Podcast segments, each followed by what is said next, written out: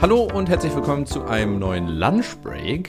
Letzte Woche gab es mal wieder eine vollständige Folge. In dieser Woche haben wir wieder eine kleine knackige Lunchbreak-Folge für zwischendurch für euch vorbereitet. Beziehungsweise wir ist dabei übertrieben. Die Vorbereitung lag natürlich, wie es in letzter Zeit fast immer der Fall ist, bei Maurice. Ich lasse mich hier berieseln und gebe nur so ein paar unnötige Kommentare zwischendurch dazu. Ähm, ich, das ist Nils und ich hatte ja schon angekündigt, auf der Gegenseite sitzt Maurice, hallo, ja. Genau. Und damit Und, ich das äh, Wort doch direkt übergeben. Ja. In, in Wirklichkeit, was alle nicht wissen, ich äh, wohne eigentlich in einem Käfig bei Nils unten im Keller und äh, er zwingt mich dazu. Ruhig. er zwingt mich dazu, diese Episoden vorzubereiten. Aber ich möchte tatsächlich über etwas reden, was so an unsere letzte vollständige Episode ansch anschließt, so ein bisschen. Da haben wir ja mal wieder über Daten oder über Datenspeicherung im genauen, äh, im expliziten geredet und wie sich das entwickelt und was für Grenzen es da gibt und wie wir in Zukunft Daten speichern könnten. Äh, für alle, die es noch nicht gehört haben, hört da gerne rein. Heute Sehr möchte ich äh, auch über Daten sprechen, aber ähm, nochmal ein anderer Aspekt. Und zwar vielleicht erstmal grundlegend, damit wir so als Einleitung haben, in den letzten zehn Jahren ist eigentlich die Anzahl der jährlichen Datenpannen ist Hm. eigentlich immer leicht gestiegen. Oh, ja. Und äh, die meist betroffenen Länder sind so USA, UK und Kanada tatsächlich. Und äh, die am meist betroffenen Branchen von so Datenpannen ist die Gesundheitsbranche, was schon krass ist, Behörden und der Finanzsektor sind am meisten von Datenpannen betroffen. Und das zeigt sich auch an, ähm, beziehungsweise vielleicht erstmal, äh, dabei wurden zum Beispiel 2020, also relativ junge Zahlen jetzt aus dem letzten Jahr, wurden insgesamt 8 Milliarden Datensätze gestohlen. Ach krass. Was äh, schon ein Umfang ist, der vielleicht ein bisschen besorgniserregend ist. Eindeutige, also ähm, Unique-Datensätze oder auch, dass manche Personen doppelt betroffen waren, weißt du? Das könnten auch doppelt sein. Also Ah, das okay. äh, ging daraus jetzt nicht so wirklich hervor. Sonst wäre es jeder Mensch gewesen, fällt mir gerade auf. Was? Acht, Mil- ist, sonst wäre jeder Mensch betroffen. Bei 8 Ja. Milliarden. Genau, es wird wahrscheinlich, denke ich mal, Viel äh, so, doppelt sein. Ja, na, nicht jetzt unique unbedingt immer sein. Aber Ja. nichtsdestotrotz, der Umfang ist ja trotzdem sehr, äh, sehr besorgniserregend und das zeigt sich auch an den ähm, verhängten Datenschutzbußgeldern. Wir haben ja mit der DSGVO 2018 dann auch äh, für Unternehmen die bedrohliche Situation gekriegt, dass Bußgelder wirklich verhängt werden können und Bußgelder, die wehtun. Mhm. Und das zeigt sich dann auch, wenn man die Statistiken sich dazu anhängt, äh, anschaut von den insgesamt verhängten Datenschutzbußgeldern in der EU, EU, zeigt sich auch, dass sich das eigentlich Jahr für Jahr immer weiter steigert und dass das auch immer mehr Aufmerksamkeit bekommt. Ähm, und Datenpannen können ja auf zwei verschiedene Arten passieren, beziehungsweise böswillige, sage ich jetzt mal. Es gibt ja auch welche, wo einfach irgendwie was verschlampt wurde und dann plötzlich Daten im Internet erschienen sind. Aber ich rede ja jetzt wirklich von so bösartigen Hackerattacken, sage ich mal, wo dann äh, Daten geklaut werden. Und das gibt es dann einmal aus, auf privater Sicht, also private Hacker, sage ich mal. Und einer der berühmtesten Fälle ist wahrscheinlich aus dem Jahr 2013 von Yahoo. Und das ist nämlich auch der größte, die größte, der größte Datenklau, den es bis jetzt gab, weil da circa eine Milliarden Yahoo-Nutzer von betroffen waren. ähm, das ist auch so eine aussterbende Rasse, glaube ich, so die. ich habe noch eine Yahoo-Adresse aus ganz, ganz anno dazu mal, aber ich habe die nicht 2013 gemacht. Es muss noch ein bisschen danach gewesen sein. Also dies muss bestimmt schon, ah, wobei, keine Ahnung. Aber dazu kommen wir später nochmal, ähm, weil, naja, wir hatten 2013 eine Milliarde, 2014 haben sie direkt nochmal einkassiert und haben nochmal 500 Millionen Daten verloren. Also schon wieder Yahoo, schon wieder 500 Millionen äh, Yahoo-Nutzer betroffen. Und äh, das heißt, Yahoo ist eigentlich das Opfer der zwei größten Datenpannen, die wir so kennen. Scheiße. Und das innerhalb von zwei Jahren. Also, ähm, ja.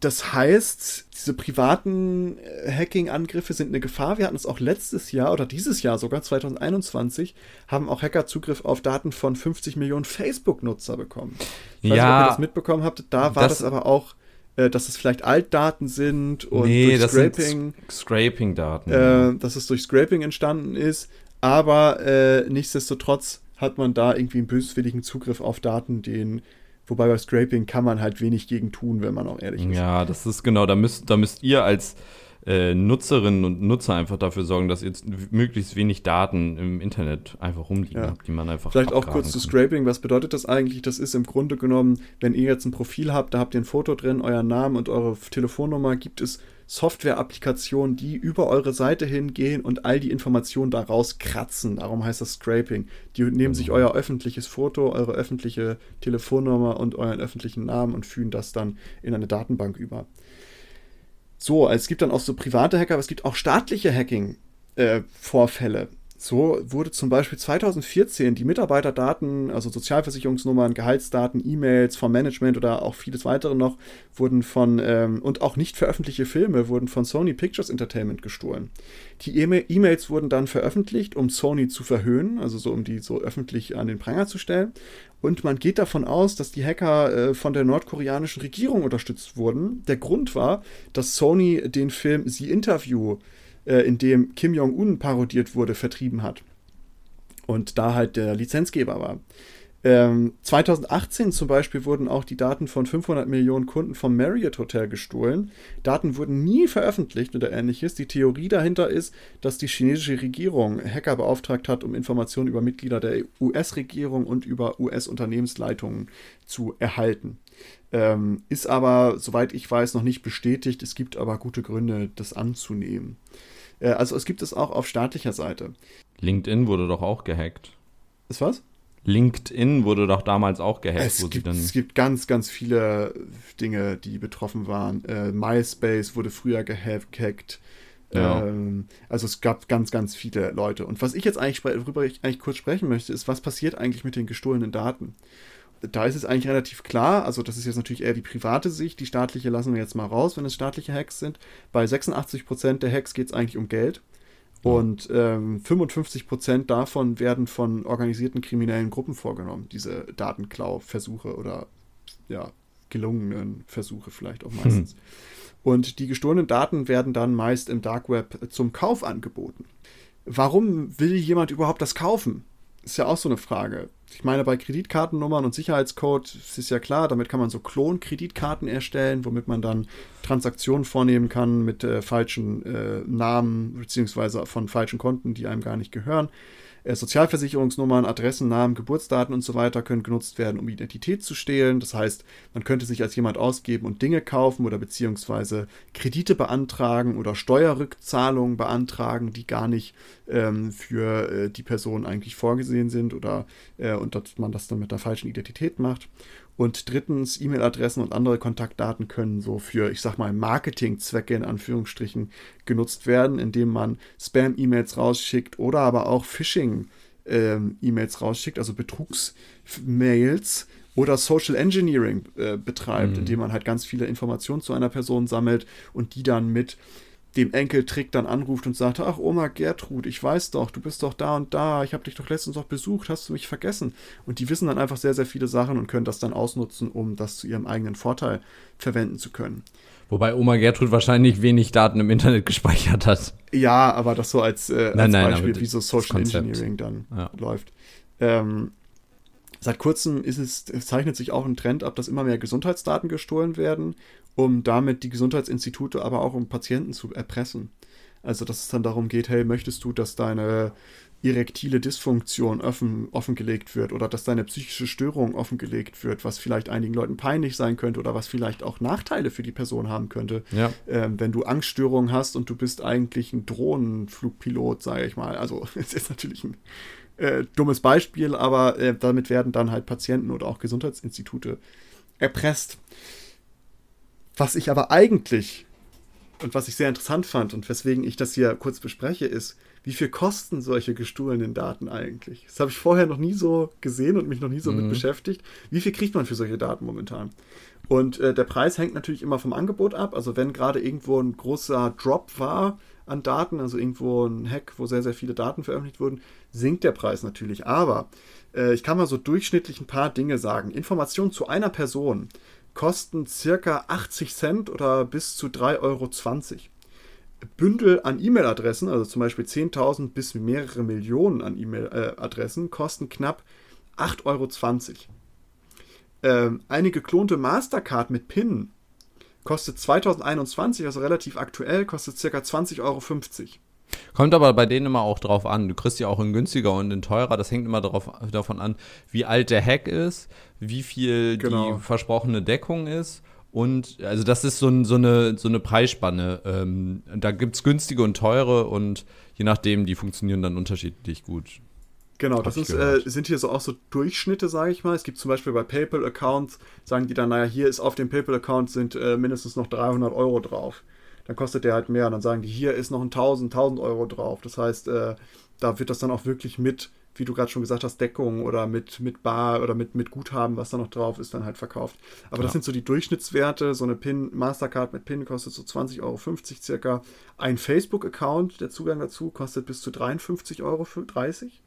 Was? So ähm, viel für einen scheiß Facebook-Account? Ich habe es auch nicht so richtig gecheckt, warum, aber wahrscheinlich um so, wenn du halt wirklich eine Person komplett durchleuchten kannst und du kommst ja durch so einen Facebook-Account an sehr, sehr viele andere Dinge auch, ne? Naja, das stimmt. Zum Beispiel schon. die Login, wenn, wo die Person sich mit dem Facebook-Account eingeloggt hat. Und dann kannst du dich da überall einloggen. Genau, richtig. Und dann kannst du ja über ganz, ganz viele verschiedene ähm, ja, Punkte halt nochmal mhm. weitergehen. Also darum ist es vielleicht schon, schon verständlich.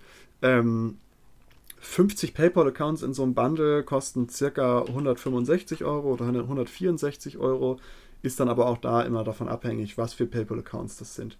Ich habe euch mal so eine ähm, Liste verlinkt. Es gibt nämlich Leute, die haben das untersucht und ausgewertet und die haben eine ewig lange Liste erstellt, mit wie viel kosten bestimmte Datensätze. Und da kann man sich das mal genau angucken. Das wollte ich mal so als, als Beispiel bringen.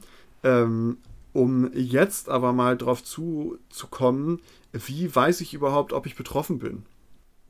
Und äh, es gibt da Möglichkeiten zu gucken, ob man von so einem Hack mal betroffen war. So gerade wenn man vielleicht einen YouTube, äh, einen Yahoo-Account hat oder auch äh, Google Mail, weiß man bis heute nicht so genau, ob es wirklich betroffen war, aber auch die haben gegebenenfalls mal ein Problem gehabt, wo äh, Kundendaten offengelegt wurden.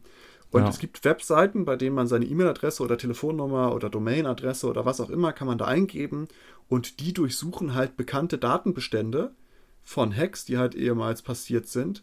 Äh, die scrollen die da durch und durchsuchen das komplett und gleich. Beziehungsweise die haben Datenbanken dafür. Genau. Ja. Die gucken dann halt in diesen Datenbeständen, ob du da drin auftauchst. Ja. Und ähm, es gibt eine große Seite, die habe ich aber auch in den Beschreibungen, da könnt ihr gerne mal draufklicken. Have I been pawned heißt das, .com. Mhm. Ist eigentlich eine der bekanntesten Seiten. Und es gibt auch noch IntelX, Domains.io, äh, da kann man auch wirklich nach Domains suchen und URLs suchen, ob man da irgendwie betroffen ist, was gerade bei Webseitenbetreibern interessant ist, ob da irgendwie das Backend äh, mal geknackt wurde oder ähnliches. Ähm, da würde ich äh, euch allen empfehlen, guckt da mal rein. Es gibt auch bei für Facebook, also für, diese, für diesen Facebook-Fall, den ich da angesprochen hatte, da habe ich ihn auch angesprochen, gibt es auch eine Datenbank, die habe ich euch auch verlinkt. Da könnt ihr einfach mal reingucken, ob ihr davon betroffen seid. Und wenn ihr davon betroffen seid, äh, gibt es entweder natürlich erstmal Passwort oder sowas ändern oder vielleicht jo. auch überlegen, ähm, das Konto einfach zu löschen oder äh, sich äh, ja umzuziehen, sage ich mal. Also es gibt einen, Trick da vielleicht noch zur, so für alle. Es gibt viele äh, Mail-Anbieter, die es euch ermöglichen, Alias-E-Mail-Adressen zu erstellen. Oder Müllmail zum Beispiel. Wenn ihr euch auf irgendeiner shady Seite anmeldet, wo ihr nur einmal mehr oder weniger euch anmelden wollt und danach nie wieder was damit benutzen wollt, benutzt sowas wie Müllmail oder Trashmail oder was auch immer und erstellt E-Mail-Aliasse. Also ich habe mir zum Beispiel eine Mail-Domain, mehrere Mail-Domains gekauft, wo ich dann so gesehen nur meine E-Mails drüber laufen lasse und dann könnt, habt ihr halt das at blablabla.xyz zum Beispiel. Das kostet euch im Jahr ein paar Euro, nochmal ein paar Euro für den Mail-Server so gesehen und äh, der Vorteil ist dann, dann könnt ihr für jeden Dienst, den ihr nutzt, eine eigene E-Mail-Adresse erstellen. Und der Vorteil ist dann, wenn die euch hacken, dann haben die zwar diese E-Mail- und Passwortkombination, aber die funktioniert ja nur für diese Webseite. Und wenn ihr dann auch noch euer Passwort jeweils individuell verwendet, dann seid ihr relativ safe. Und sobald ihr da auf diese E-Mail-Adresse Spam bekommt, dann blockiert ihr die, dann löscht ihr die E-Mail-Adresse und erstellt einfach eine neue dann so gesehen. Und damit könnt ihr halt maximale Sicherheit. Ist ein bisschen mehr Aufwand, aber ähm, ich persönlich äh, fahre damit ganz gut bisher. Das ist doch eine schöne, schöne Abschlussempfehlung. In diesem Sinne würde ich auch äh, diesen Lunchbreak hier schließen. Checkt euch gerne mal ab, ob ihr irgendwie betroffen seid. Ich dachte, es wäre mal interessant, mal darüber zu sprechen, wie viel kosten das solche Daten überhaupt und warum machen das überhaupt Leute. Und äh, in diesem Sinne würde ich sagen, bleibt sicher, lasst euch nicht, äh, lasst euch nicht fischen und äh, bis zum nächsten Male. Genau, und schreibt uns bei Twitter oder Instagram, ob ihr betroffen wart oder nicht. Würde ja, mich mal interessieren. Das, das würde uns auch sehr interessieren, das stimmt. Ciao. In diesem Sinne, ciao, ciao.